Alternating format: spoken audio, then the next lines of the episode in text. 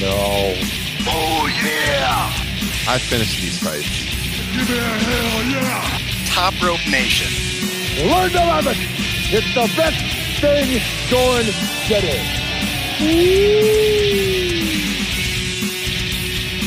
All right, everybody. It is Monday morning, episode 287 of Top Rope Nation. Ryan Droste, Kyle Ross, not even 12 hours after AEW Revolution went off the air. It's one of those morning shows. Hopefully, we'll have some of our listeners from across the pond. A big source of Top Rope Nation listeners. Roughly 20% of them, Kyle, are over in the UK. And rarely hmm. do they get to tune in live. Well, the time is working out for them today. It's morning here in the States. I got my Starbucks rather than the booze like we normally have on the show. I, I got the caffeine. I'm ready to go. How are you doing, sir? I've already plowed two cups of coffee, man. Uh, got the work done. Yeah, ready to do it in the morning here. Uh, quick, uh, quick turnaround between the pay per view and our review. Uh, very interesting. It seems we're pretty uh, unanimous.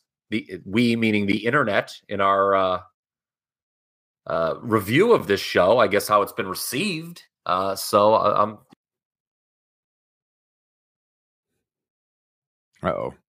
Did he cut out? He's cutting out. I'll start talking. it's all right. We've had some internet issues this morning.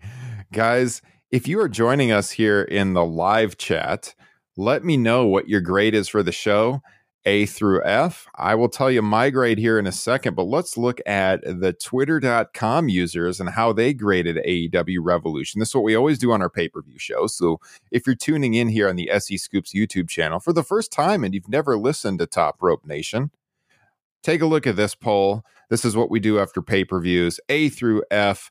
And our listeners, pretty much universally on the A and B range, we've got 67% of the users giving this show an A.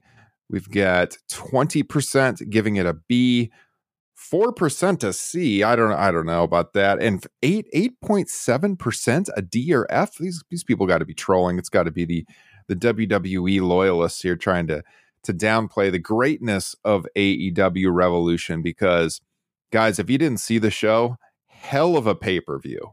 I mean, this was in my opinion for AEW, it was one of their all-time best events top to bottom and they've had some great great shows over the years as we've talked about here on the podcast.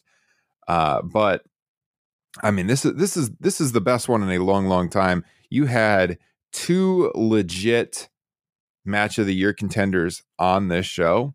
And you know what I always say myself when I'm looking at grading uh, the the AEW or the WWE pay per view shows is all right. So if it's going to be an A show, it has to be something that is like a legendary angle, or it has to have a match on it that I would rewatch.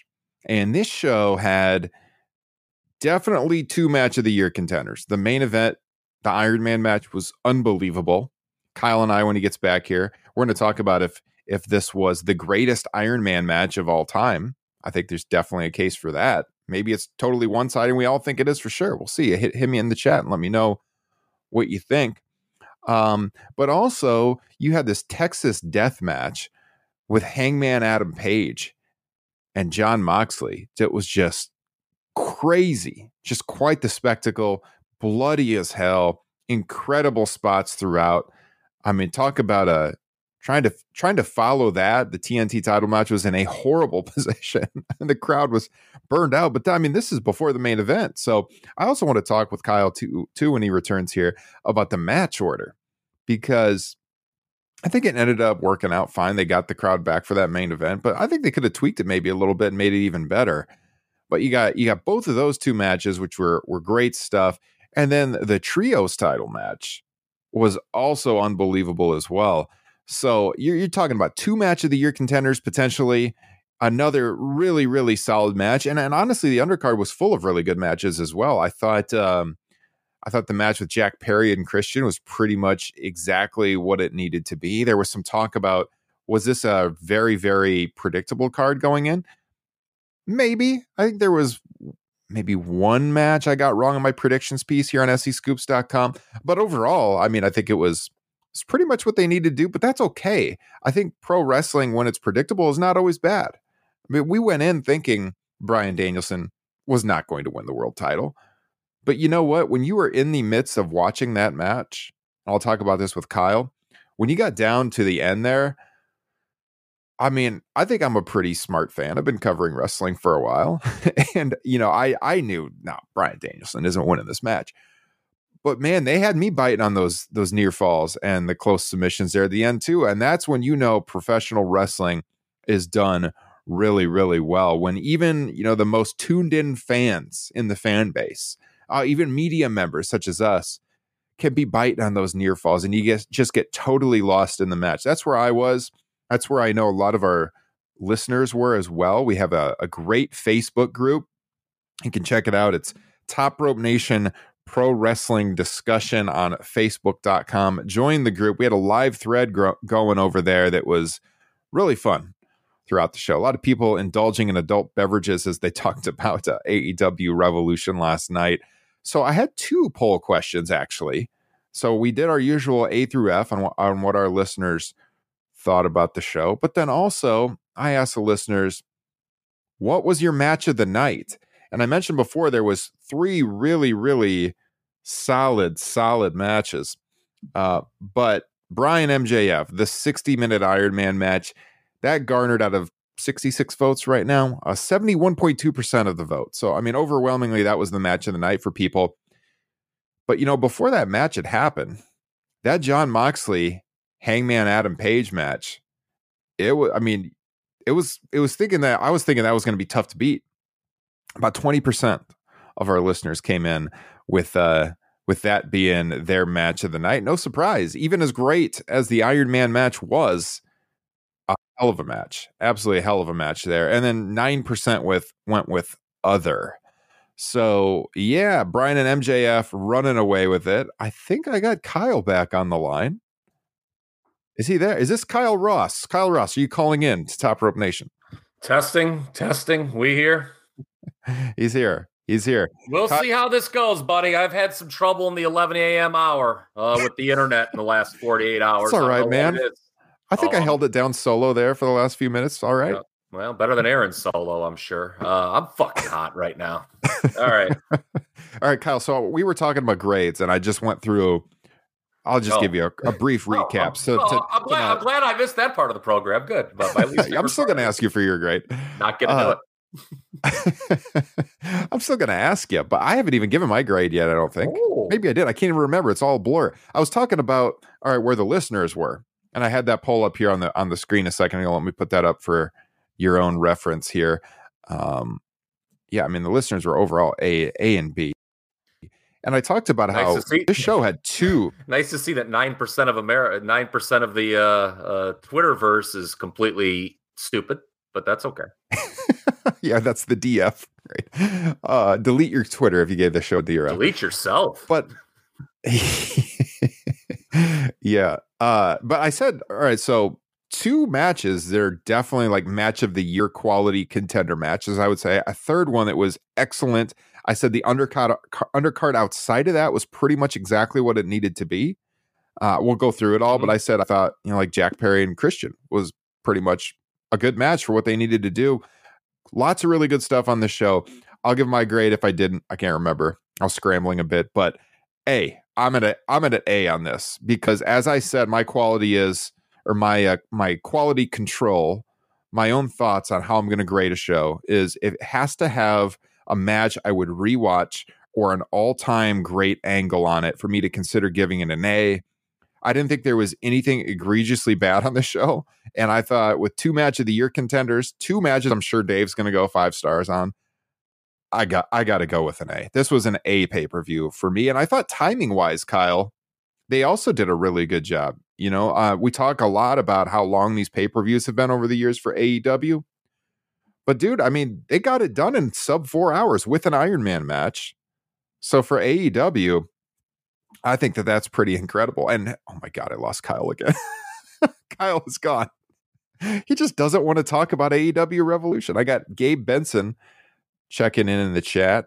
Great show. If you if you're watching right now, let me know your thoughts on the show. Look, my co-host is in and out, so you can get really involved in the show if you'd like right now. And uh, let me know what you think. I, I will be stunned if Kyle doesn't give the show an A or an A minus. We'll see. He can't hear me right now. When he jumps back on, we'll see. But man, yeah, it's it's an A show for me. Give me your uh, your grade and your reasoning for it here in the live chat as we go. And let me just say right now, before I go through the the card proper with you, and hopefully have Kyle back on the line to do so, that Top Rope Nation is a weekly podcast since 2016, guys. So I, I see our numbers right now at the live stream. If you are tuning in for the first time, make sure you hit subscribe here and uh, tune in every single week. We always live cast our shows, and then the podcast version goes up immediately after. We're available wherever podcasts are found.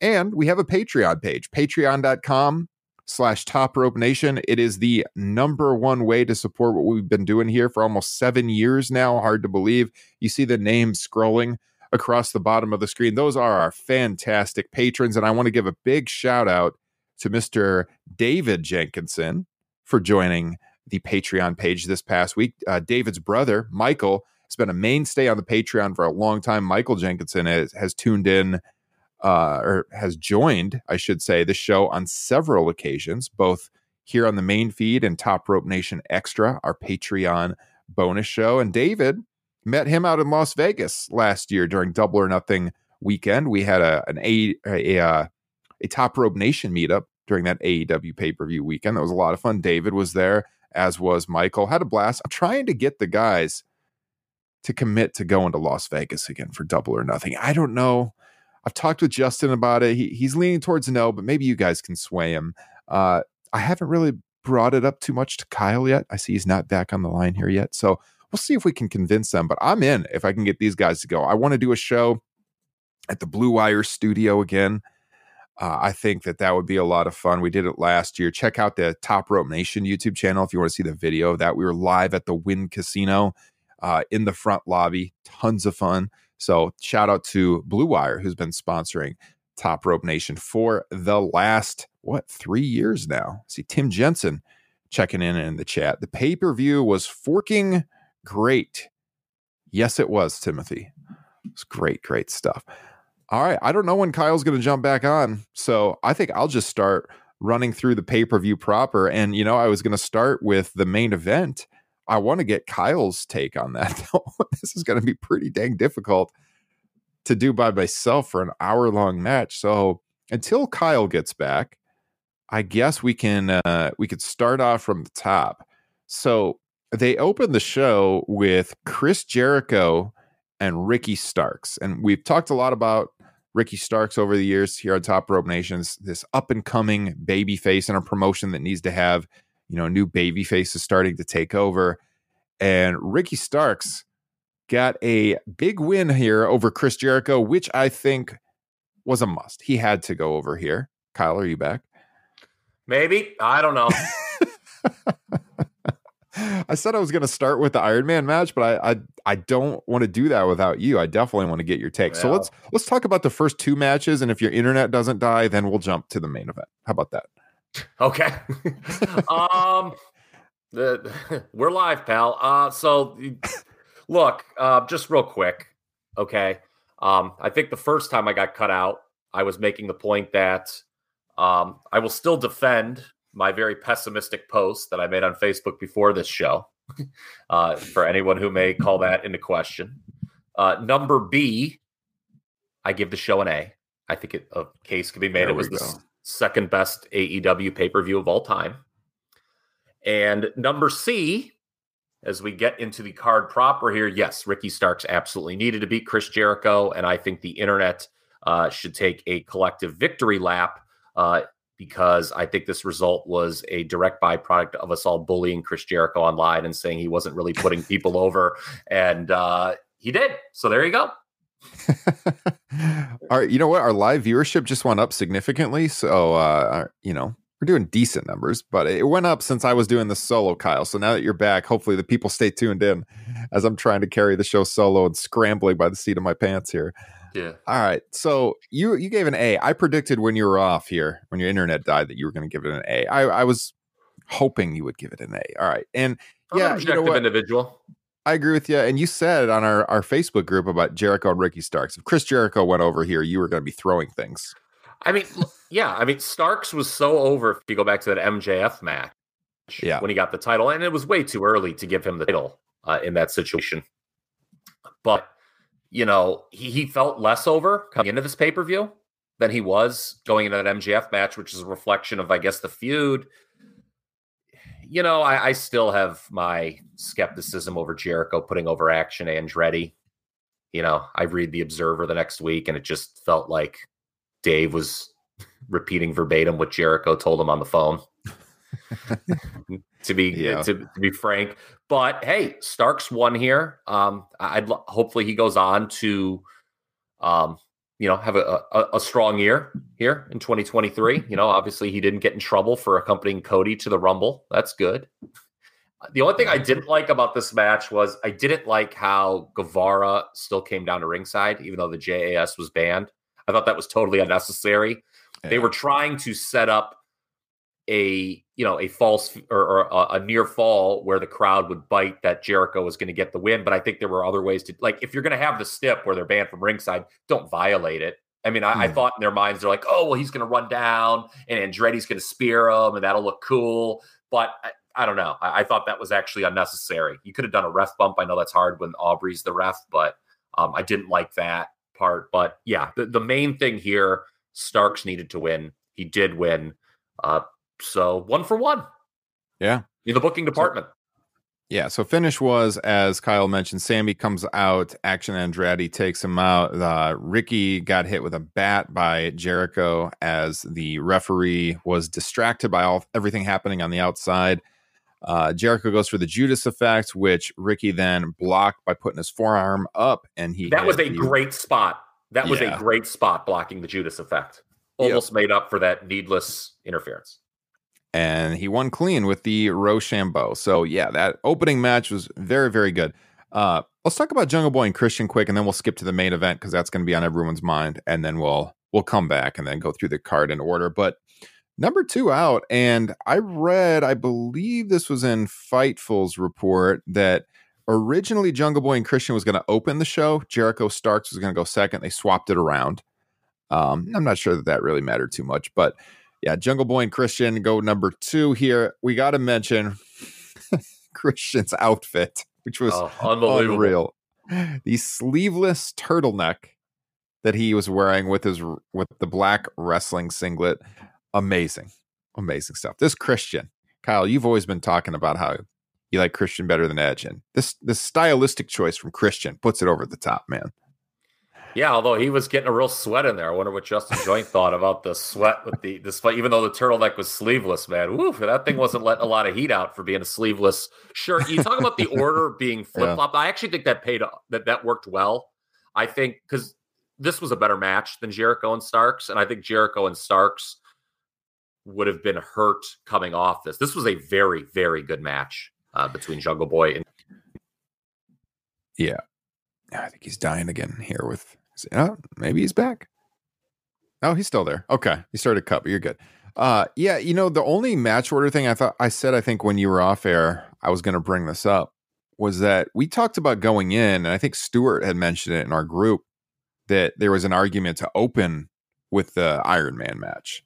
And before I saw the Iron Man match and after the Texas Death match, I was like, ooh, man, maybe they should have done that. But they ended up carrying it fine. I think mm-hmm. they could have done that because I mean, the, obviously the Texas Death Match, as we'll get into, was a hell of a spectacle, but it ended up working out fine. So by the time you got to the end, you know there was the death spot after the Texas Death Match, the TNT title match. yeah. Nobody could have followed that. Uh, but they got him back by the main event. So yeah, Jungle yeah. Boy Christian. Yeah, go ahead. And, and, and, I don't think you want your world title going on first. I don't know the yeah, old school yeah. person in me. I just just doesn't like that at all. I hated when WWF, even though when they had two world titles, would put one of the world title matches on first. Never was mm-hmm. a fan of that at all. Yeah. So you mentioned this. This was a excellent, excellent match. Uh, Jack Perry took some wicked bumps in this match. He took a fall onto the steel steps when they were down by the ring. Uh, at one point, they got they were fighting up to the stage. He flipped off the stage to the floor. Um, he took a backdrop on the stage near the casket area and bounced off the stage. That looked pretty brutal. Uh, but in the end, yeah, Jack wins with the concerto. You know, he's going through all the emotions of should he do it or not. He's going to literally bury his mentor here, and he does it. He nails Christian with the concerto. I, I think, given the way the feud had gone, I, I thought I could have done without the "I'm so conflicted" here. Yeah, like he, like he. I, I think by this point of the feud, he should pretty much want to put Christian in the fucking ground. Yeah. They uh they showed Jack's family, by the way, who were at ringside, notably. And uh yeah, after the concerto, he drags Christian into the casket. You know, this is like an actual casket casket, not one of those like WWE constructions. Kind of like WWE used to use the early days of the the Undertaker. They, he drags him in there, crosses Christian's arms, kisses him on the forehead, and then he slams the casket door shut. And right as he slams it shut, the casket drops and there's a smoke. That was kind of silly, I thought, but whatever. Right, again, yeah. though, now we're two for two in the booking department, and I think something uh, that is going to be a well, I, I, don't think I know because the show's over. I've watched it all, uh, but it's a running theme all night. The a, the AEW homegrown talent going over uh, folks who have been in the WWE. Yeah, so, yes, indeed. The, the, the, this feud went on. It seems forever because Christian got hurt, but mm-hmm. it's nice that Jungle Boy obviously needed to go over. Uh, I, I thought the only time Christian had ever taken a pinfall loss in AEW was to Omega at All Out last year. You pointed out in the Facebook chat that he also was pinned by Adam Cole apparently at some point. Yeah, Dynamite in April of last year. Yeah. Okay. So, but still, Christian doesn't lose much, so it means a lot for Jungle Boy to go over here. And um, yeah, hopefully Jungle Boy goes on now, uh, along with Ricky Stark. Same thing. It's interesting what's next for these guys. Okay, you put them over, they get big wins, but of course, as we know in wrestling, it is all about the follow up as well. Yeah, absolutely. Uh, th- th- this was a very strong fourth best match on the card. Yeah, I would agree. Yeah, like this was the, I, I put this probably in like the three and a half star range yeah. me, Jungle Boy and Christian. Yeah. All right. I wanted I want to talk about the Iron Man match right away. I wanted to do it first, but I think you're good now. I think the internet's going to hold up. So let's yeah. let's talk about the Iron Man match because everyone that's tuning in wants to hear about that. What's that? Okay. I said let's be negative about it. I I yeah, right. pessimistic. Okay. I got when I bet I got a 20 a team with a 20 point lead, minute left, I still think there's ways that they'll screw it up, man. well, while, while I have you here, let's talk about the Iron Man World Title match. So, of course, it goes on in the main event spot. Uh, and yeah, MJF comes out and he was wearing that devil mask that he wore at All Out, which got people talking, you know, about Punk and the originally planned feud they had for these guys to conclude at, at full gear before Brawl Out and all of that. Um, there, you know, obviously no CM Punk, but in the post match scrum, MJF seemed to be toying around with the punk stuff still a little bit. We'll talk about that here after the match. But he comes out with a small orchestra that played his theme with with violins. That was pretty cool. He got the you know the world champion entrance here. Bryan came out with his typically lame theme song. Song so bad, so bad. It's one of the worst theme songs. Not just for a good, uh, a great, an all time great pro wrestler. It's one of the worst wrestling theme songs I've ever heard in my life. It's horrible. It's absolutely, and it just doesn't fit his personality. No, auto tune well, singing, and yeah, when the vocals kick in, you're just like, oh god. It was okay before they added the vocals to it. When he, yes. when he first got it, it was just the beat. I was like, all right, this works. I, I, you know, I wanted him to come out to Final Countdown. Obviously, it couldn't work because of the financials, but I was like, all right, this will work a little bit. No, once we got the lyrics, like, what the hell is this? So oh. bad. All right. So as they get ready for the match, Excalibur was selling the fact that Bryan's been here before. You know, he's wrestled numerous times over 60 minutes. He, he kept talking about like he's wrestled a 74 minute match. He was calling out different times.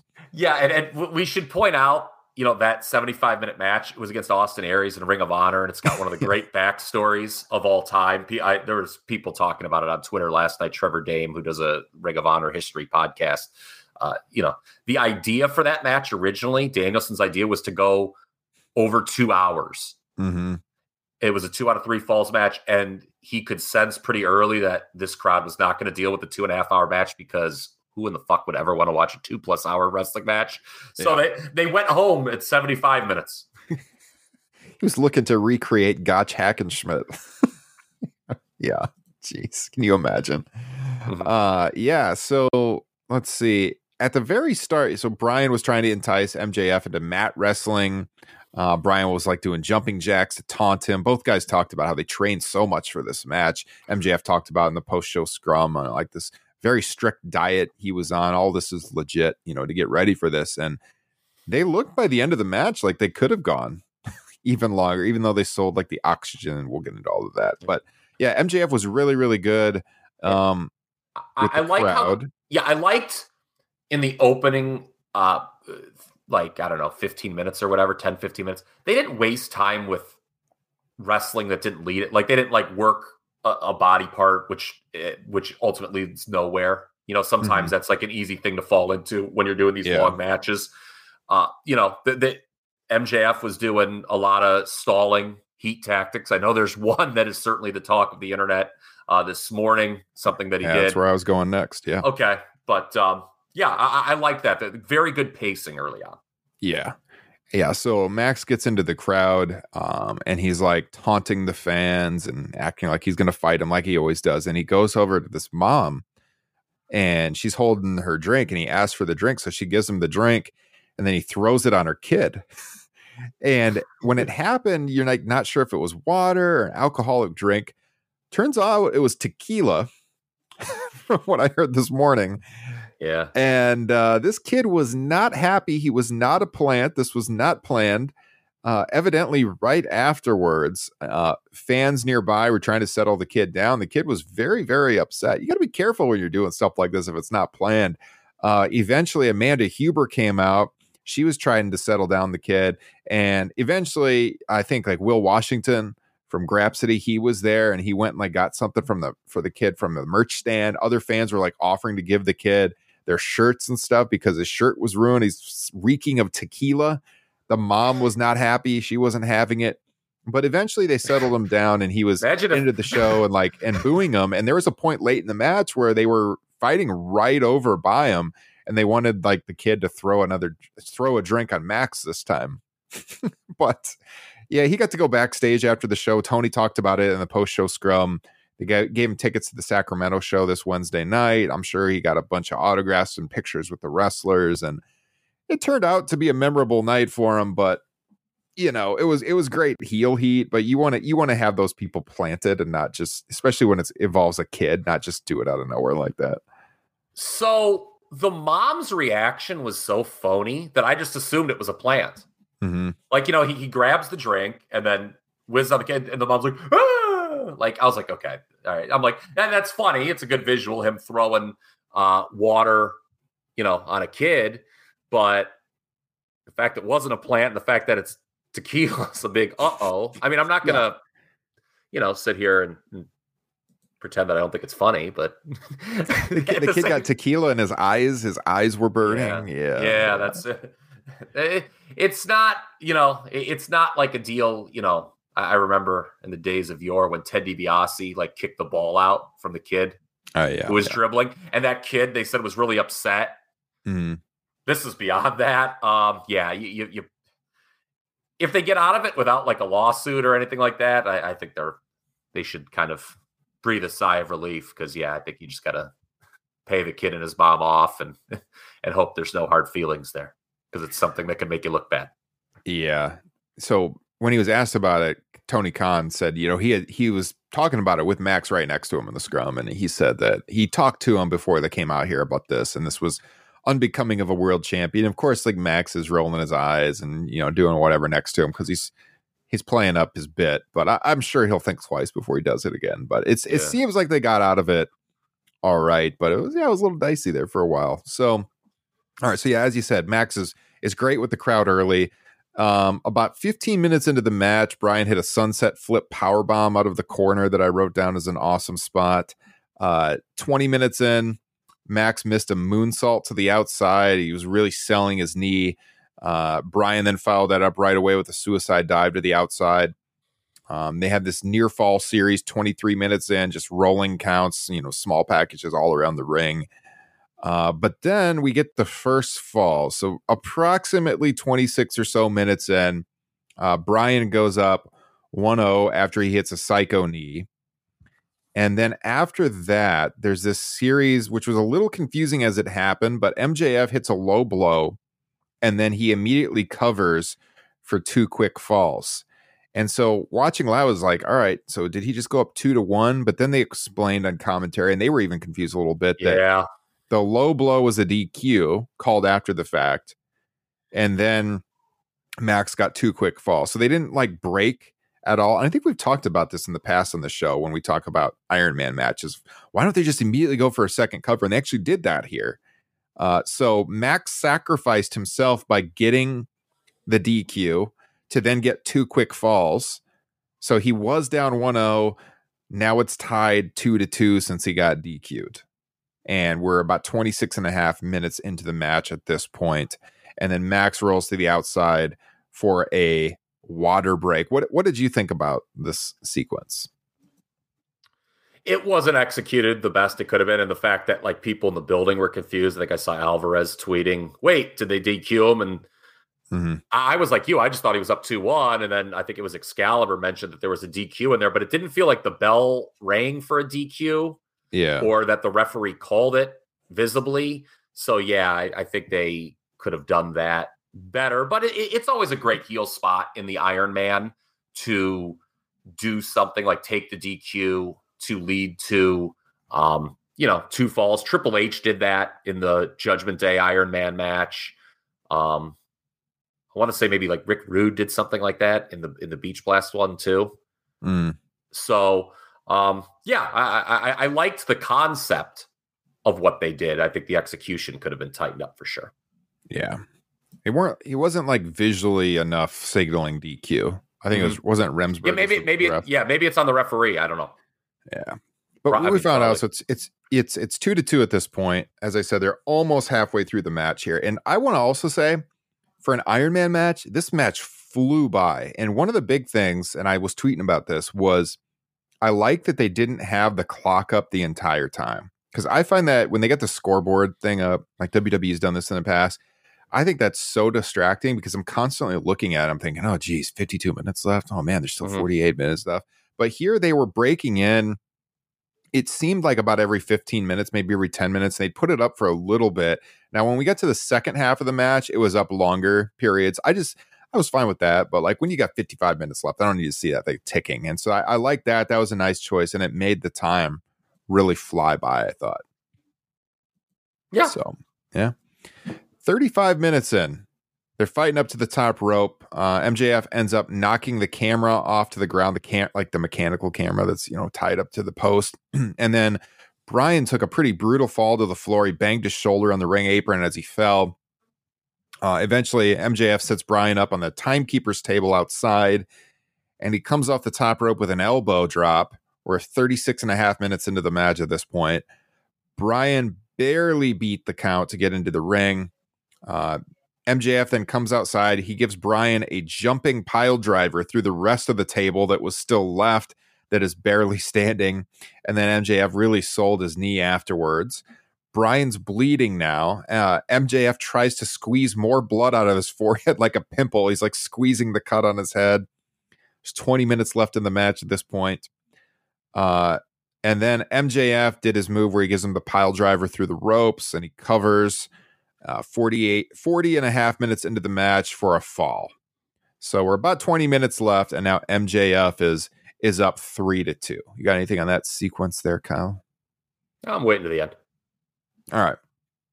So then MJF has a flurry of punches as Bryan's bleeding all over. MJF screams, Is that you? You're the best in the world. You fucking suck. I'm the best. Say hi to Birdie, he says. More punches. He's looking at the camera. I told you this would happen to Dada. We're 45 minutes in. Uh, Bryan reverses an Irish whip on the outside. He sends MJF into the ring post. Bryan then hits a running knee off the apron. Bryan goes up top. He comes off to the floor with a splash to a standing MJF. They get back into the ring. This was cool. They they fight up to the top turnbuckle. Bryan does the spider superplex 47 minutes into the match, where he does the superplex, but he hangs himself by the legs, you know, out of the corner, so he doesn't take any impact. Uh, then he he does still take some impact though, because immediately afterwards he hits a flying headbutt off the top rope. MJF starts bleeding profusely now, Kyle. He took a lot of aspirin because Yes. that blood was flowing. And if you remember last year, the dog collar match he had with Punk at Revolution, Punk bled all over the place, and MJF barely got any blood. So he made up for that this year because he blood he bled like crazy in this match. It was insane. Uh, Bryan with a psycho knee at 49 minutes, and then he locks in the LeBell lock, and MJF taps. There's about 10 minutes left at this point. We're all knotted up 3 3. Uh, Bryan goes to lock it in immediately again. MJF turns it into the salt of the earth. Bryan rolls through, puts in the LeBell lock again, but MJF rolls it into a near fall. And they're selling on commentary that all the blood on Max's face is the reason he could slip out of that. And Bryan couldn't quite keep the LeBell lock on. I like that. I thought that was a nice touch. MJF puts on the salt of the earth again. Bryan's trying to get to the ropes. Matt, Max really cinches it in, and then he grabs Bryan's other arm and one of his legs, and he's really he's pulling back like three of his limbs. And Bryan uses his one free limb, his other leg, to get to the rope for the break. It's about seven minutes left in the match at this point. Uh, they're exchanging blows on their knees, six minutes left, back and forth. They have this shot where like MJF is gassed. They shoot to Bryan. He's laughing. Five minutes left. The announcer says it on the PA that there's, uh, I think it was five minutes left at that point. Yeah, and they both start exchanging quick right hands. You know, they're getting down to the end of the match. They're they're chopping each other.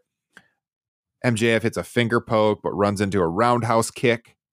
Bryan hits a big forearm. Bryan charges. It gets sent to the outside. They're up on the apron. MJF gives him the heat seeker pile driver again through the ropes. Two count this time. They fight up to the top rope. There's three minutes left. Bryan with elbow strikes. MJF grabs him, hits a tombstone pile driver off of the corner. Max clutches his knee afterwards. He's done that before. Who did he do that before against? Yeah, I thought I had seen him do this. I don't remember who it was though. But when you see him doing it to Bryan, knowing about his history, you kind of cringe, like, "Oh Jesus, I hope he's holding him tight," you know. And afterwards, Bryan is he's he's out. He's on the mat, mat out. MJF's clutching his knee. They zoom in. MJF has this huge knot on his forehead. Uh, Max like pounds his knee, crawls over. Bryan kicks out at two and he locks in a single leg, leg crab. There's 60 seconds left. He was playing possum to lure in MJF. MJF goes for the ropes. Bryan drags him back to the center of the ring with 40 seconds left. MJF is almost tapping out, but he bites his fist to prevent himself from tapping out. He's selling, he's about to tap. There's 15 seconds left. Bryan grabs his arm. He hooks that back too. He's really cinching this thing in. The crowd's counting down, and we hit the bell. Max, MJF, he taps right after the bell rings, right after the bell rings. Justin Roberts comes on the PA, announces it's a draw. of course, the crowd is booing.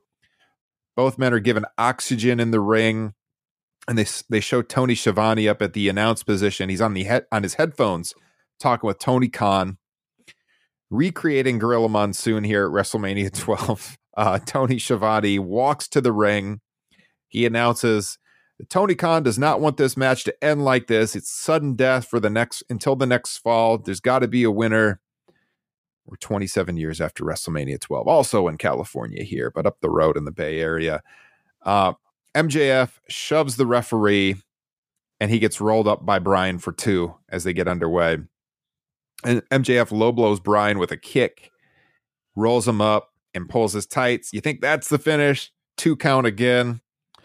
MJF picks up the belt, which he had brought into the ring after the 60 minutes had expired. And Bryce Remsburg tells him if he uses it, he loses it. He says, Be my guest, try me. He screams at MJF. So he hands the belt to Bryce, and then he pulls out the dynamite diamond ring. At this point, Bryan hits a reverse hurricanrana, but MJF still has the ring, so you're thinking he's going to use it. Bryan with a psycho knee for a two count. The crowd bit huge on that. They thought it was over. The Bryan yes, was actually yes, that going was to win. that was a very good. I actually bid on it. I did too, and that, I said that's when you were off air too. That you know a match is good when the like the most plugged in fans or like the wrestling media who went into this match thinking that there was no way Bryan was going to win are biting on those. Like I bet on it too. I'm like, holy shit, he's is he to win this match? You know, I was into it at this point. Um, then Bryan is hitting some standing kicks to MJF's leg. He locks in the half crab again. These this half crab he kept doing was unbelievable. How much he would cinch this thing back. At that point, you know, they're kind of teasing that MJF might use the ring to punch him, but Bryan pulls the ring off MJF. MJF is pounding the mat but not tapping out. Bryan's really, really sitting back on it. You're wondering if it's going to be the finish. MJF reaches the ropes for the break and then taps. so Danielson, whose back is turned with the hold, obviously, he thinks that MJF is tapped, and instead MJF rolls to the outside. And when he gets to the outside, what's laying there on the mat but one of those oxygen tanks that both men had received oxygen, you know, after the 60 minutes had expired. And Bryan crawls over and MJF hits him with it from the outside. And then he tosses that oxygen tank away so that the ref doesn't see it. And then MJF gets back in the ring and he locks on Bryan's own hold, the LeBell lock. And you think Bryan's out. His hand drops one, two. And then on the third time, he holds his hand and he's he's mm. trying to get the crowd back into it and he's starting to fight out. I like that. I th- I thought that was the finish for sure. He fights out, the crowd's getting behind him. Uh Excalibur yells, Bryan Danielson will not be denied. And then Bryan slumps back down and he didn't pass out, he tapped out. yeah, I, I was shocked by that to be honest. I was you. too. I was kind of surprised. Yeah, I I mean, I don't know. I guess the goal of this match was very clearly to put MJF over in a major way where people saw him um, as bet as a better wrestler than they saw him going into the match. Yes. I, I was tickled a little bit by people who thought he was not capable of doing this. You know, I, I think sometimes people fall into a trap because people wrestle a little differently that they think maybe they're not as good as like the standard like what is a good wrestler but i, I had mm-hmm. complete i joked on facebook my least the thing i was least concerned about going into this match was mjf being able to go 60 you know i i, was fully confident. I mean he's had a, a number of great matches uh, throughout his aew this was obviously his best career match though. And um, yeah I, I think it's mission accomplished which is the goal that people now see mjf in a more positive light. I think coming into the match, one of the things that, uh, you know, one of the criticisms I had was that he, he wasn't really any different, MJF, than he was pre being like world champion MJF wasn't much different than pre world champion MJF. Now this gives him a little bit of a boost. He had his, you know, p- eh, people are going to recognize it as his best performance ever. He wins you know, he's going to, it's something he can constantly go back to as a character. Oh, I beat Bryan Danielson in a 60 plus minute match. And yeah, they, they, they absolutely hit a home run. This is one of the best Iron Man matches I ever saw. I'm going to watch it. I'd like to watch it again because I'll be honest with you. Um, I was actually getting a little tired last night down the home Yeah. stretch. And, Yeah. and, and, I, and I'd like to watch this while I'm completely wide awake again to before I properly rate it and you know and, and give that official tally. But yeah, absolutely one of the best Iron Man matches. They held my attention for 60. And um, yeah, MJF eh, moving forward, you know, it's it's going to be interesting to see how they can continue building and building him uh, as the pay per views come and go. Yeah, I personally would say that this is the best Iron Man match of all time. Uh, I mean, I think it's better than Brett and Shawn. I think it's better than Oh, Rock and Triple. H. It's, I mean, and I like that match better than you do, obviously, Yeah. as we've talked Yeah. about. But it's definitely better than that. I think it's better Rock Triple H. It's better than the Lesnar Angle one. You Oh, know yeah. that they had on SmackDown almost twenty years, maybe about twenty years ago now. Yeah, they held my attention the whole time. It's just amazing to think about the fact that Bryan Danielson, just a few years ago, we thought we'd never see this guy wrestle again. And here he is putting on a freaking 65 minute classic on pay per view in the main event at AEW. It's it's in the running for best AEW match of all time. I would agree with that for sure. Yeah. It, um, you know, the only other Iron Man match, getting back to that discussion, that I would consider rating above this would be that Rock Triple H one from Judgment Day 2000. Uh, people can check that our review of that match in the archives, mm-hmm. by the mm-hmm. way, if you're a Patreon. Uh, but yeah, I, I, would put this one right up with the bet. It's funny, Daniel, uh, Daniel Bryan, Bryan Danielson. How many of the best singles matches in AEW uh, have his name attached to them? You know, Omega, oh the two with Page, yeah. and this one. I mean, he, you could argue maybe the four best AEW singles matches of all time are all Bryan Danielson matches, and I would certainly, you know, put this right there among with the other three. Yeah, I mean, yeah, outside of like, yeah, you got Cody and Dustin, obviously. Yeah, that, first, that, that, their first show. But outside of that, yeah, I, w- I would agree. Singles matches for sure.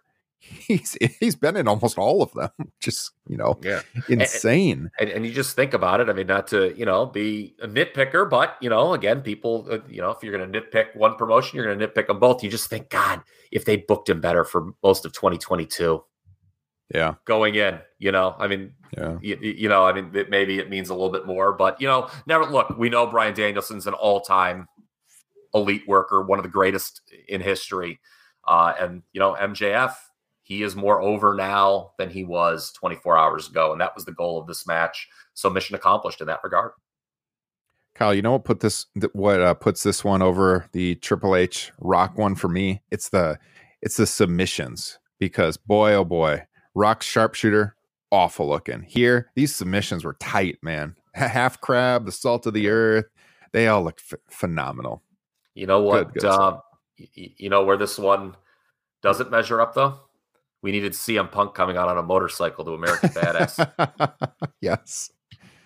Dude, it sounds like in the way this card played out, it's looking like MJF is going to work Hangman next, and he sold that in, in the in the post show scrum. Makes sense. Uh, I talked I, I talked about how that he you know he was asked who he wants to work with next and he mentioned some names but he he went on and on about hangman he didn't mention punk by name but he continues to tease it you know like when he came in he was screaming he was the best in the world yep. he had the white towel on with the blood looked just like punk at all out instead of munching on uh, cupcakes he was munching on these pickles mm-hmm. hey, I thought that was a nice touch. Look, what do you do when you cramp up? You drink pickle juice, right? Like that's the old track trick.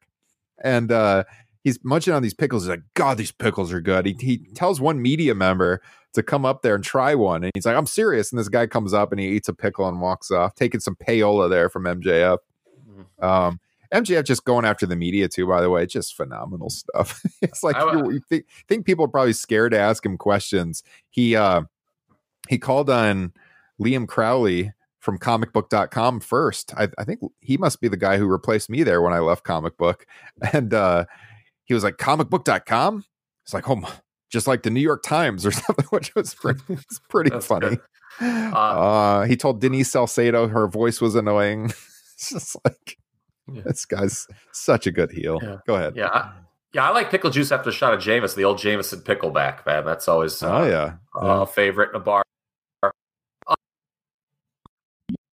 Now I, I forgot what uh, what I was going to follow up with. Oh, um, one that we didn't mention that happened during the match that was really good was MJF talking to the camera. Mm-hmm. Um, but yeah. Oh, it's in terms of who's with. Yeah, Page would make all the sense based on who won the two big matches coming out of this. And yeah, they teased Punk, and and you know, in a perfect world, Punk would be back, but it's not a perfect world, as we know. So yeah. Um, you know, um, and there were a lot of people, I think, that, you know, the good news is there was a lot of baby faces that went over on this undercard that you could mm-hmm. see as future MJF opponents because they do need to do that. That was something Dave, I know, brought up with the Observer several weeks ago. Uh, I talked about that with Frank on an edition of Extra. Uh, yep. That, you know, there, there needs to be more than just one viable baby face for him moving forward. Let's, you know, you have to get a few more. Yeah, uh, yeah. So as we mentioned, let's go back to the top of the card. So you got Starks going over, you got Jungle Boy going over, two strong baby faces there. Then they get to the trios title match. Uh, Elite defending against House of Black.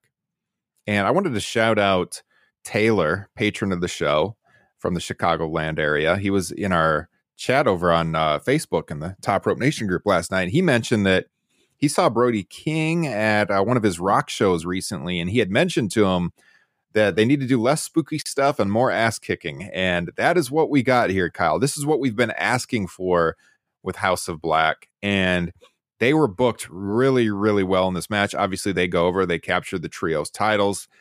And uh, Brody himself, he got a lot of offense early, looked really, really dominant. There was a spot where I think it was Matt Jackson. He put in like this hangman sleeper over the top rope where he's just like hanging in midair. That was Yeah. really, really cool. He did that with Darby too. I remember way back when it was cool. Yeah. Yep. So, what were your thoughts on this one? I'll let you talk a little bit here. Yeah, that was a great match. Yeah. Uh, it, it was the best House of Black has looked in AEW. I agree. I, I think I said the same thing as, as Taylor. It, it's nice when you're not doing like this spooky, you know, second rate Bray Wyatt bullshit. You're just being badasses. Uh, Mhm. And this group, you know, l- looked much better off for it. So yeah, I uh, I, I thought this was out. The Elite needed a good match too. Because I, Yeah. I thought they were kind of th- their star was fading a little bit, uh, and, and the numbers bear that out too. If you look at the ratings, uh, interesting here that they were the lone kind of homegrown AEW act that put over people from the. Now I know Brody King is not a WWE um, guy who came over there, but obviously Malachi Black and Buddy Matthews are. So that this was kind of the exception to the rule booking wise, and I think the trios titles were tailor made for the elite, but it also didn't seem to be working them in that role. I was a little Yeah. disappointed. Like it did, it didn't feel like a big deal. It, it felt like they needed to be doing something else, and so it'll be interesting now that we've got new champs. Uh, what, what the House of Black does, and if they can build this trios division into something meaningful.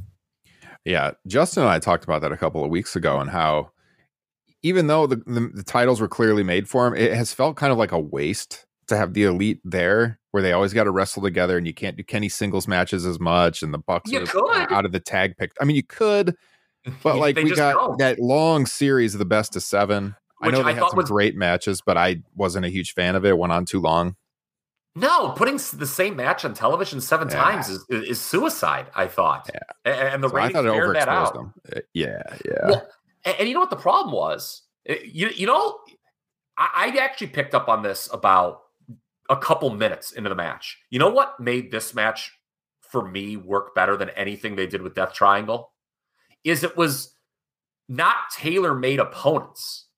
Like it Mhm. felt like the elite when they got the belts, they were just working with people that could do their style of match. It was just old hats over and over again. This they kind of had to work a little differently, and it was just more interesting.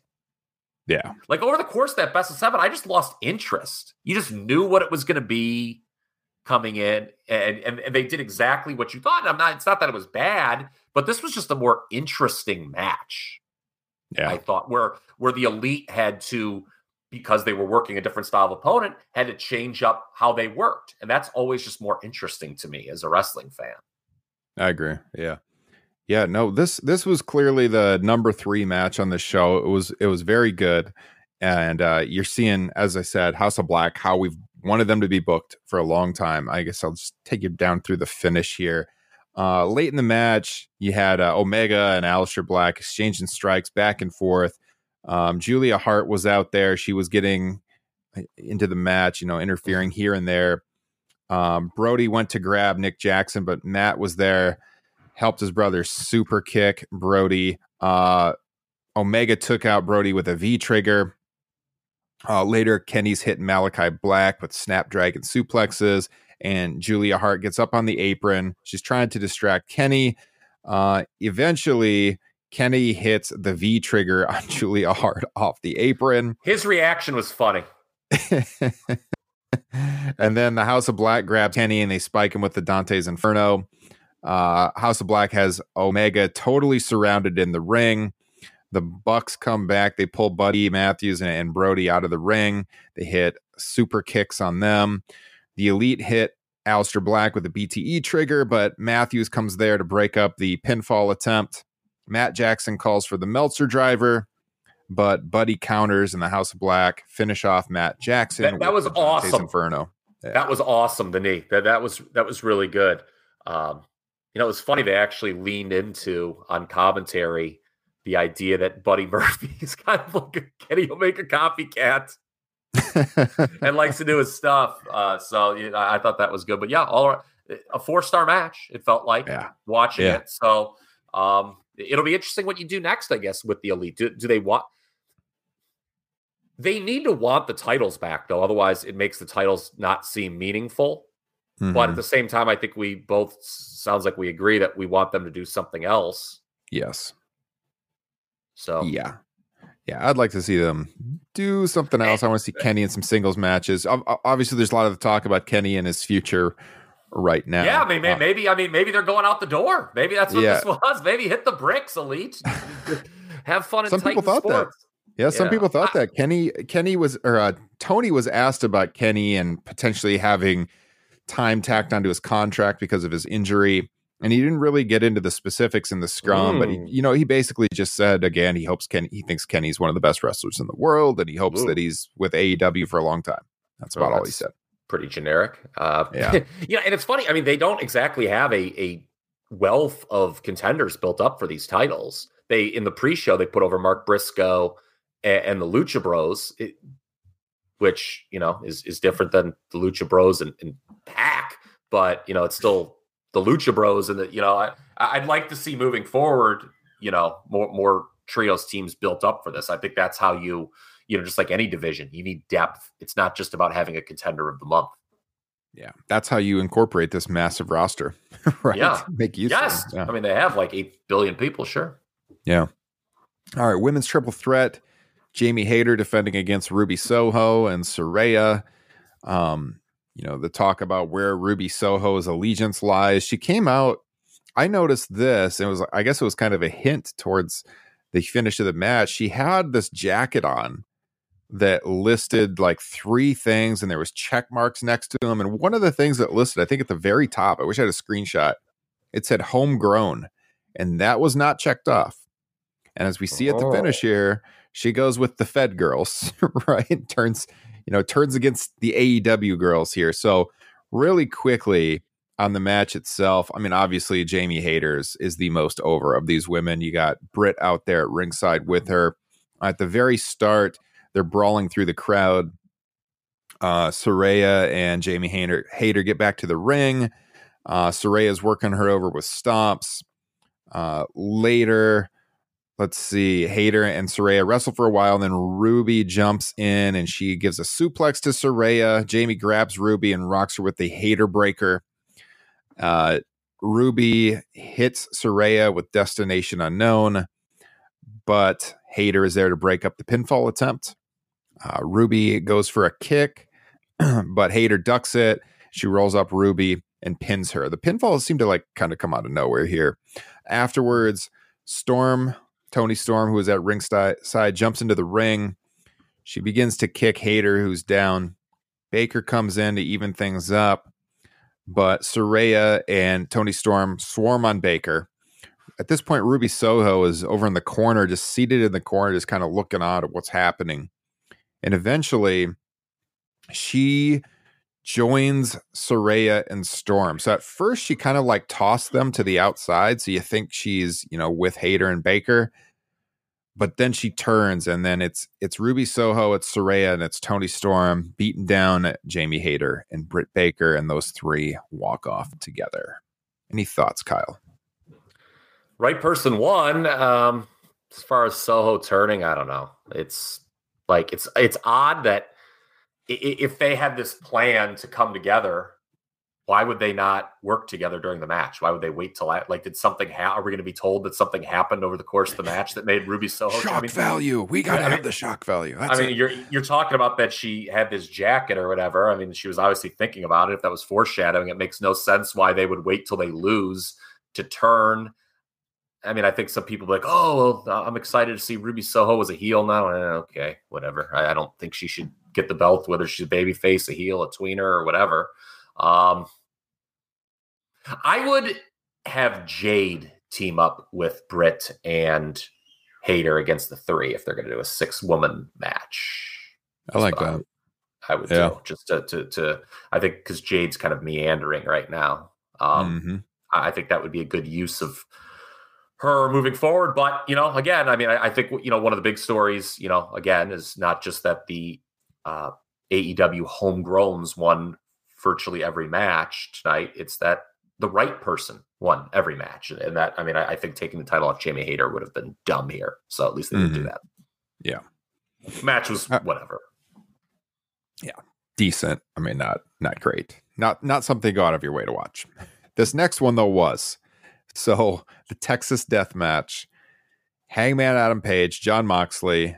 Uh, Hangman had a new entrance, which was really good. Uh, totally gives him the main event feel. I thought his old theme was fine, It was a little but generic, little stock. It sounded like I, but but I think it's just gonna be a one off. They said the music guy tweeted. Yeah, I think. he oh said, man, Yeah, Well, that's a bummer because it was great. He came out to Ghost Riders in the Sky and uh, a whole new Titantron, or not Titantron, I guess what's AEW, whatever.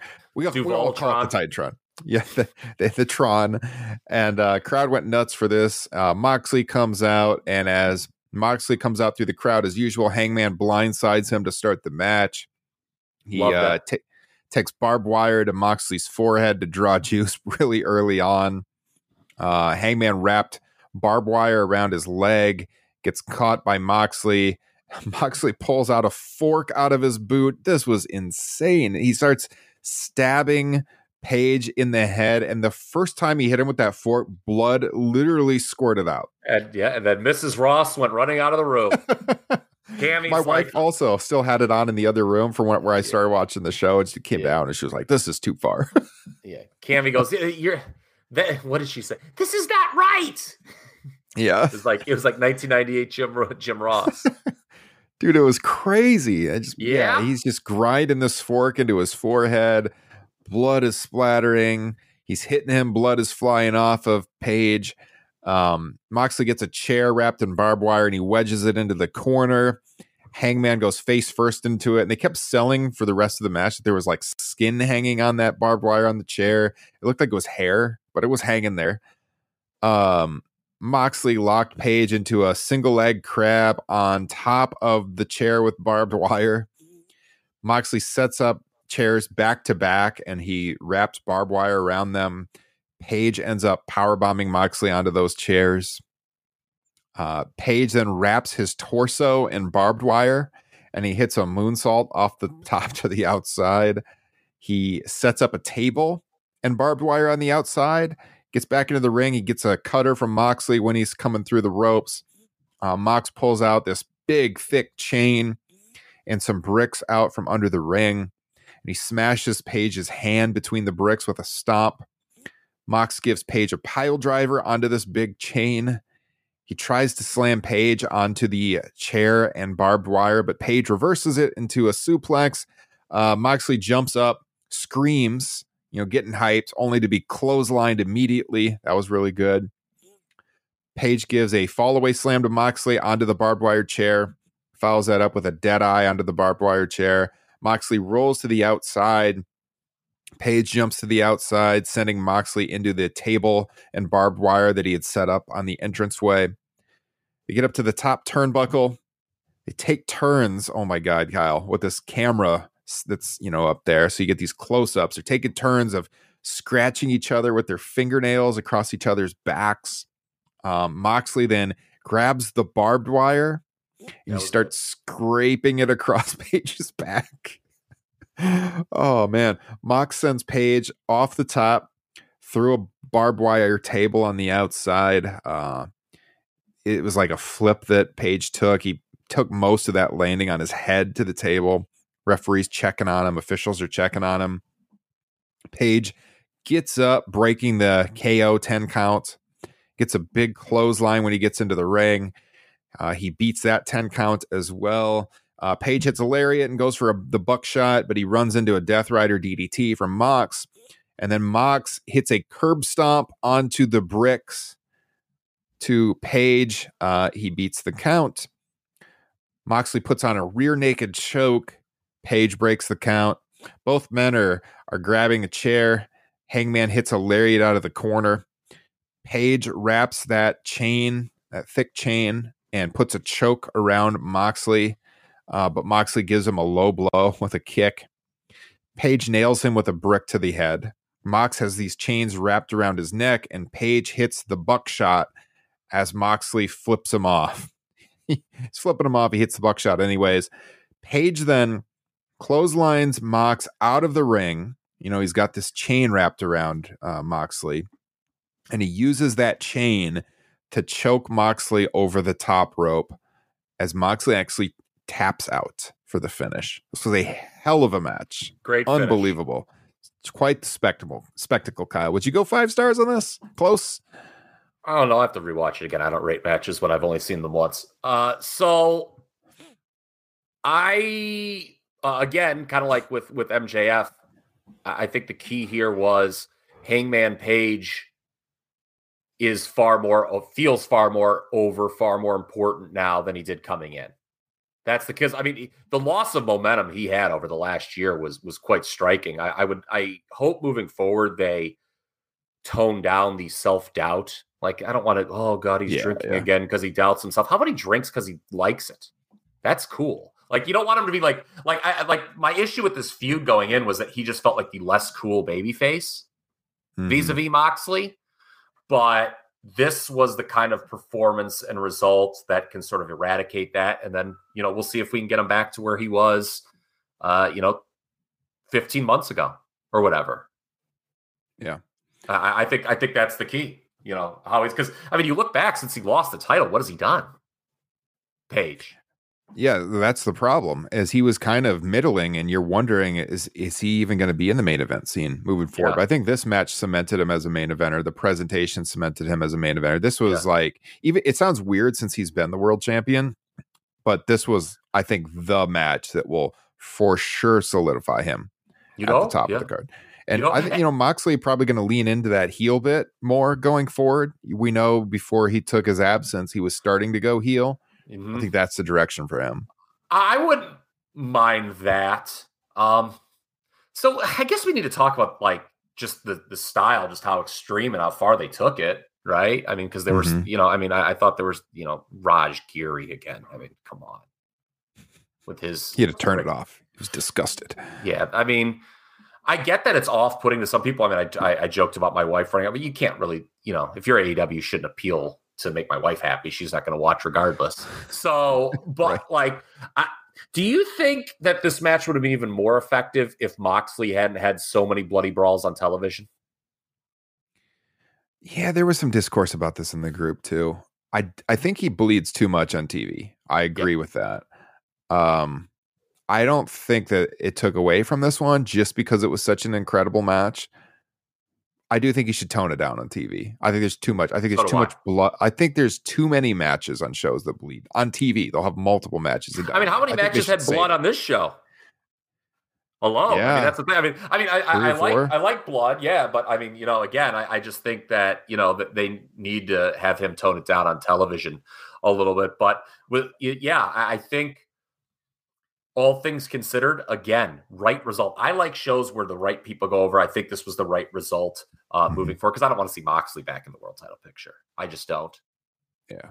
So, so Page going over was the right call. And uh, yeah, uh, again, like the Iron Man, I'm really excited to go back and rewatch it now that I know the result and, and kind of know what's coming to slap a nice rating on it. I'll let people mm-hmm. know what that is when I rewatch it. I think for sure it's it's four and a half or over to me, just on the first watch. I thought it was incredible live. I will yeah, I, I, I, that, that's that, my that, initial reaction. That, yeah. that feel that that feels right. That it was a match of the year contender, absolutely. Which four and a half. You know, I'm just I'm just so used to like all these people overrating everything in the moment now mm-hmm. that I, I even more want to rewatch things before even speaking of a right. rating.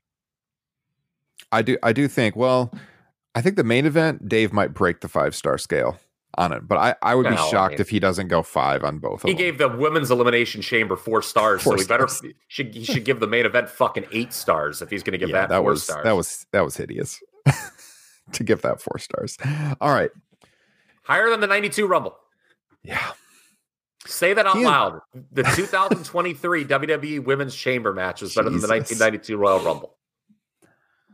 It's not good, Kyle. Not fucking good. Neither was trying to follow this match. TNT title match. Samoa Joe defending against Wardlow. Talk about a death spot. Boy, I mean, this was a really good crowd throughout. I think they had about 9,000. This is a big building. It was not totally sold out. Um, but they had, I think they had over nine. He said on the the scrum, I want to say it was like around ninety five ish in the building.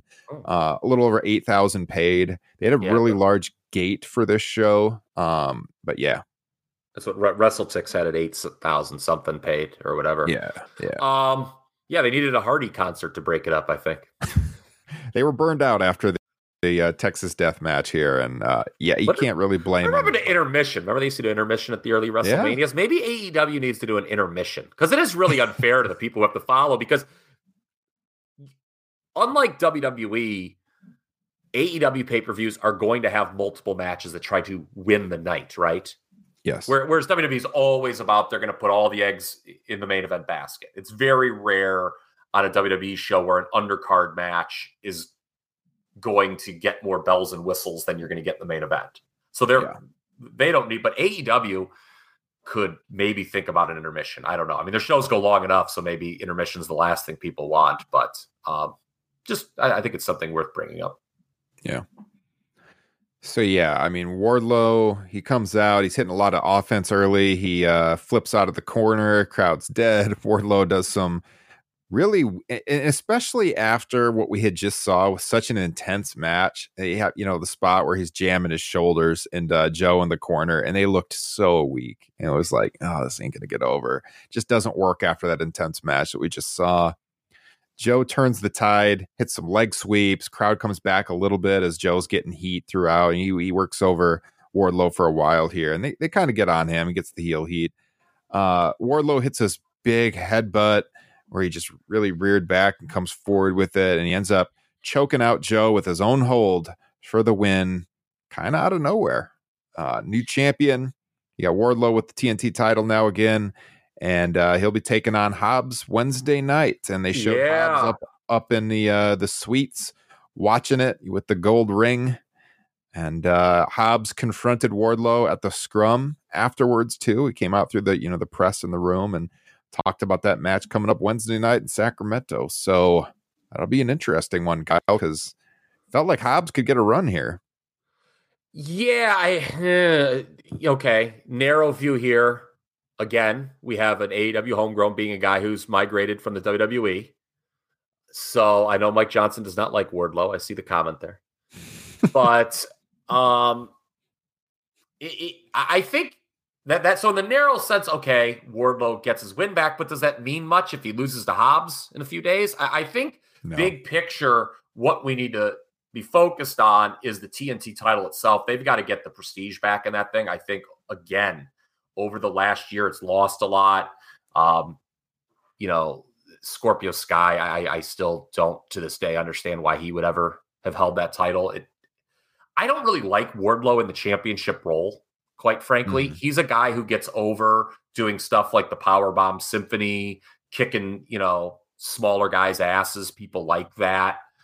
Um, and then I, I think where he would work in a main event scene would be, you know, if there's another kind of top of the card guy who's constantly getting beat up by two heels, Wardlow's a guy that like that, you know, top main event babyface could go to and say, "Hey, man, I need you as my partner." I think that would work well for Wardlow. I, I don't really know if I like Wardlow as the as the TNT champion. I don't know if I like Hobbs in that role. I, to me, it's a belt that you know, especially if you have MJF defending the world title infrequently, should be like a workhorse type deal where you have a guy Jungle Boy. Yeah. well, I, I mean, the, last year, I mean, Dan, the belt and Meltzer made this point, and I could not. And you know, I, I just you know poo pooed Dave five minutes ago, but I'll completely agree with him here. Dave was like banging the drum that Danielson was like tailor made for the TNT title, right? And he Mhm. was, and, and it's somebody like that. I mean, right now, I mean, Takeshita honestly is a guy that I- Yeah. I think should be the TNT champion, but it looks like it's going to be between Wardlow and Hobbs uh, moving forward and uh, it'll be interesting. They- They just need to get the prestige back in that title. Pick one and go with them, man. it's kind of become the big meaty men title. Yeah, which is what I don't think it should. workhorse title. Yeah, I, I- don't. I don't know if you know. I it feel. Although I mean, Miro was great when he Yeah. was the champion. He was. To be honest, the belt Yeah. hasn't been the same since he lost it. I agree. And to round out this coverage here, it's a tag team title match. Um, Yeah. So the Gunns, I don't know if we've got your take on the show about them being the champions, but you got the Gunns out there, of course, uh, defending the titles against Danhausen and Orange Cassidy, the acclaimed and Jeff Jarrett and Jay Lethal. So, Kyle, what what are your thoughts on the Gunns as the champions? Do you think it was the right decision to have for the, the acclaim to lose the belts to these guys? No, but I mean, my take was I kind of mentioned this when we did the extra with Frank. As soon as they won, alarm bells went off in my head when I was like, "Oh, F- they must have FTR re-signed, and yeah. FTR is going to take the pelts off the Gunns because they don't want to do FTR and the acclaimed." Do you want to? I don't know if you want to go through the match. I mean, because I, I, I could go on a big tangent here about. I mean, my, my, my whole issue. I have a big issue with the booking of the tag t- division right now, and I don't think it's the Gunns' fault. I actually think it might be uh, Tony Khan outsmarting himself here. Because I, I'll be honest, I'm just going to say it right now. I think pivoting to FTR as the champs instead of the acclaimed is actually a mistake. Yeah, no, I think if if you wanted to move the belts to FTR, if, if that if you're set on that, I don't see why you don't just have the acclaimed work with them. I know they're two babyface teams, but I also like to have those guys share the ring with FTR would be a positive. Uh, I think it, it they need they do too many babyface babyface matches, and I think FTR is afraid that the acclaim's more over. I think they probably, they probably, are, are. right now. Yes, yeah, uh, but I don't think the Gunns should have won the belts. I don't like the idea of moving the belts to a team that's just not that over. They're o- the like only the reason that I like them too, but they're but not I mean, tag team champion level. No, I would I mean, go go to the grave saying that they they these guys should not be tag team champions. I'm sorry, they're fine. Well, they're good they're workers. They're but they're not champions, is what they are. I, I mean, I, I don't like the, that though. I don't think you need to do that in well, no. In a perfect world, and again, it's the booking, and, and and I don't think Tony's done a great job booking his tag division over the last year, quite no. frankly, because you go back. Um, in a perfect world, FTR should have had a long run last year.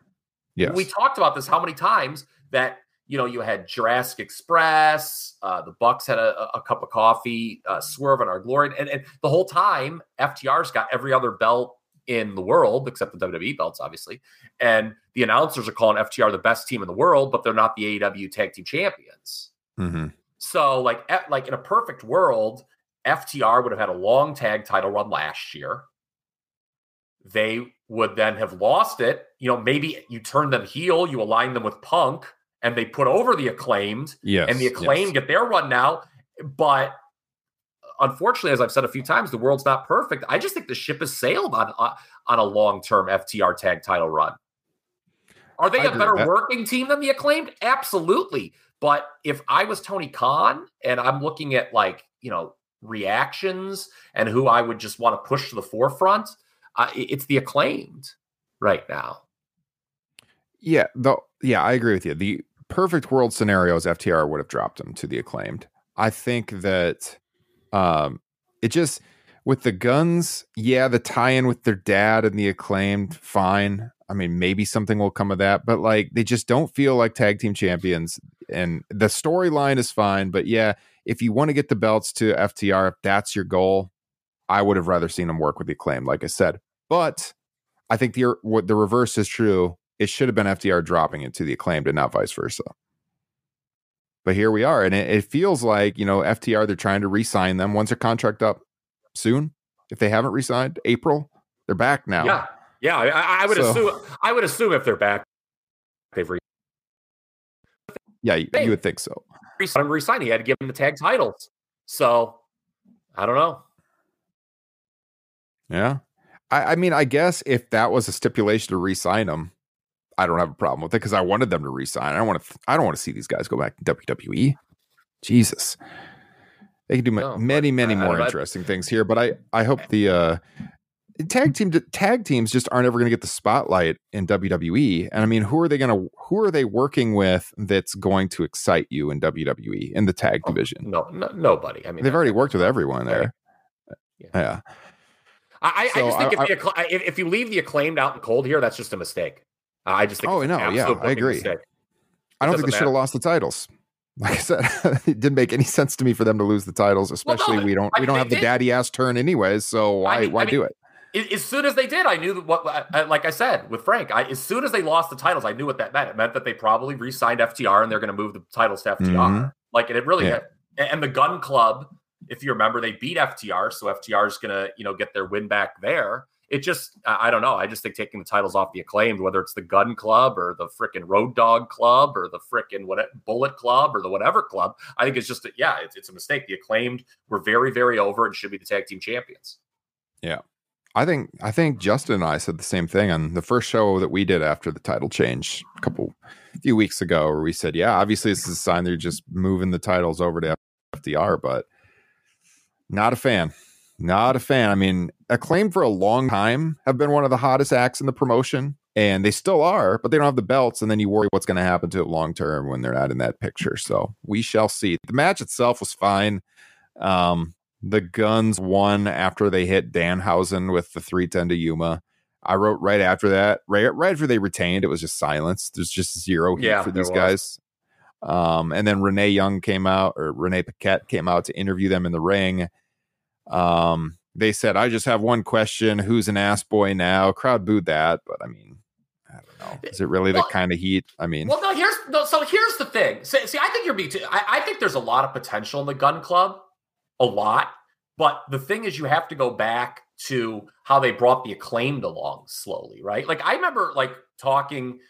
Um, oh goodness, I, I think it was maybe during the pandemic. The acclaimed beat. Uh, who they beat like freaking SCU, and I remember there was some groaning in the crowd. I'm like, there's some potential with this acclaimed. They just need to bring them along slowly, and that's the same thing with the Gunn Club. They're kind of being thrown in the deep water just because they want to put the titles back on FTR. I don't blame this on the Gunn Club at all. I, I no, I mean that's obviously I don't Yeah, either. yeah, I'm just saying they don't they shouldn't be tag team champions. I, as as I said, I think they're a decent team. I just don't think they're tag team championship ready Well- right now. Yeah. Well, and the only reason they're champions though is Yeah, to drop them to FTR, which is which, which is the issue. It, it's not so much like oh, like they're not the right trend. It's it's that they're taking them off the acclaim to putting them on the FTR. I think that's just a mistake. see that see that's like my whole problem is I don't think you need a transitional champion. If they insist on moving them the belts over to FTR, just do a big match with your most popular team. I don't know. I think it devalues the tag team titles they have on these guys at this stage. And I was banging on the drum on the acclaim for the last couple of years before they got the title. I mean, they could have been champions earlier. They've been hot for well over what a year and a half at this point. Um, but they they they built up to it slowly. It was a great moment when they won it. Should have done it all out, but it was fine at Grand Slam. Yeah, they it was too overcame. They take the that. Yeah, they overcame that. Yeah, it was it was like you know it was a good moment. The match wasn't as good at at uh, Grand Slam, but it was fine. They got a good pop, and then they take the belts off them too early. So I don't think the booking of the acclaimed has been that good. But here we are, and you know FTR, I like him a lot too. It'll be good to see him get the belts back, but I don't know. I don't know if they really need him right now. Certainly, I they're mean, well, I mean, deserving, but Yeah, no, they're going to get them because they want them and they resigned. I mean, Presumably. obviously the the play is the trios match with them and Punk. That's what I was hoping for. That they'd save them, they get Punk back on board. I actually, I think in the predictions piece on SC Scoops, I picked the Elite to retain because I was hoping maybe double or Mhm. nothing. They can get Punk back in the fold. That's your six man title match. That'd be far preferable. Yeah. I, I- I mean, know- we know they were going to work some trios matches before everything happened and the injury and everything, but Yeah, as far as far as match, you know itself, um, you know, I, I just didn't like the concept of the match. You know, a four way, two teams winning battle royals to get in. Uh, I thought that kind of reeked.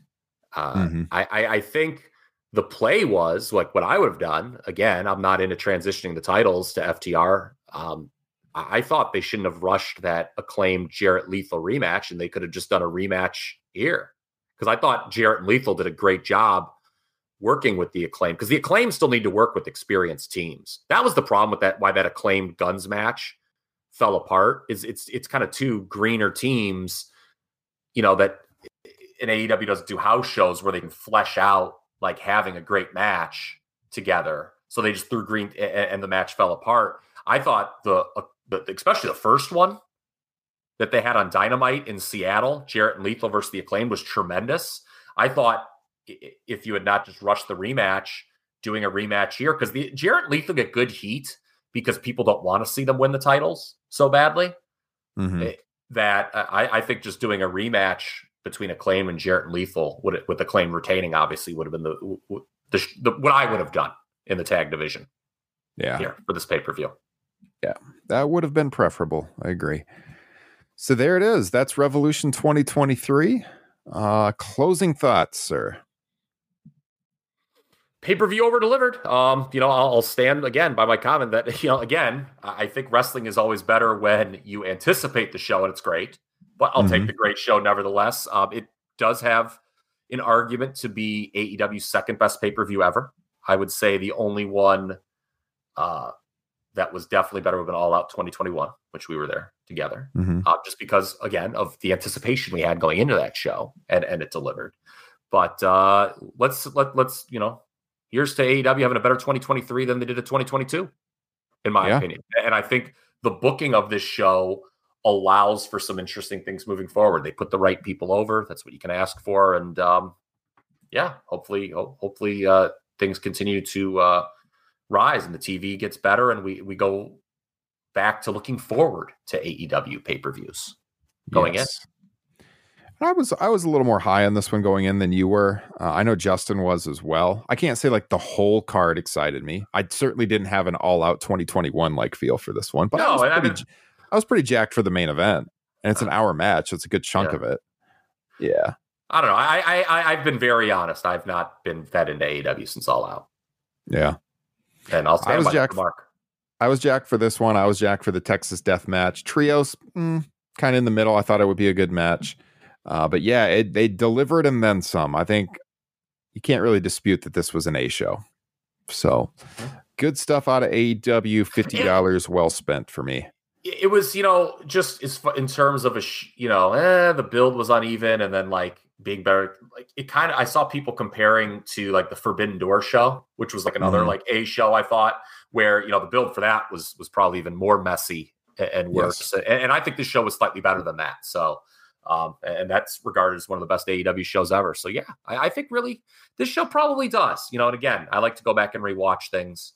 Um, it probably does have an argument as the second best pay per view in company history, and yeah, can't complain I, about that. I think it's in the argument. All out 2021 last year's Revolution and this year's Revolution. Probably like the top three.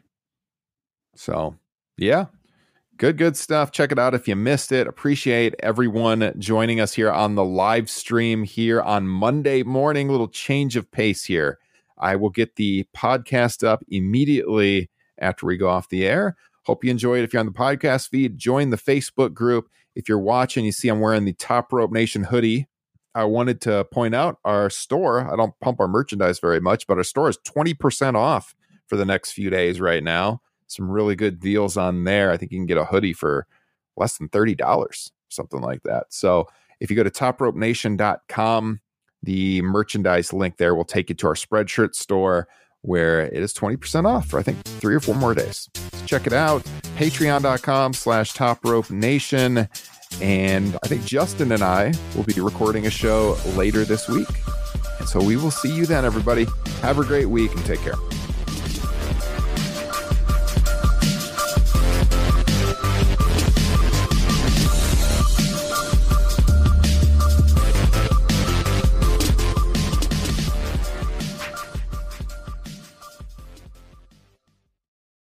What's so special about Hero Bread's soft, fluffy, and delicious breads, buns, and tortillas? Hero Bread serves up 0 to 1 grams of net carbs, 5 to 11 grams of protein, and high fiber in every delicious serving.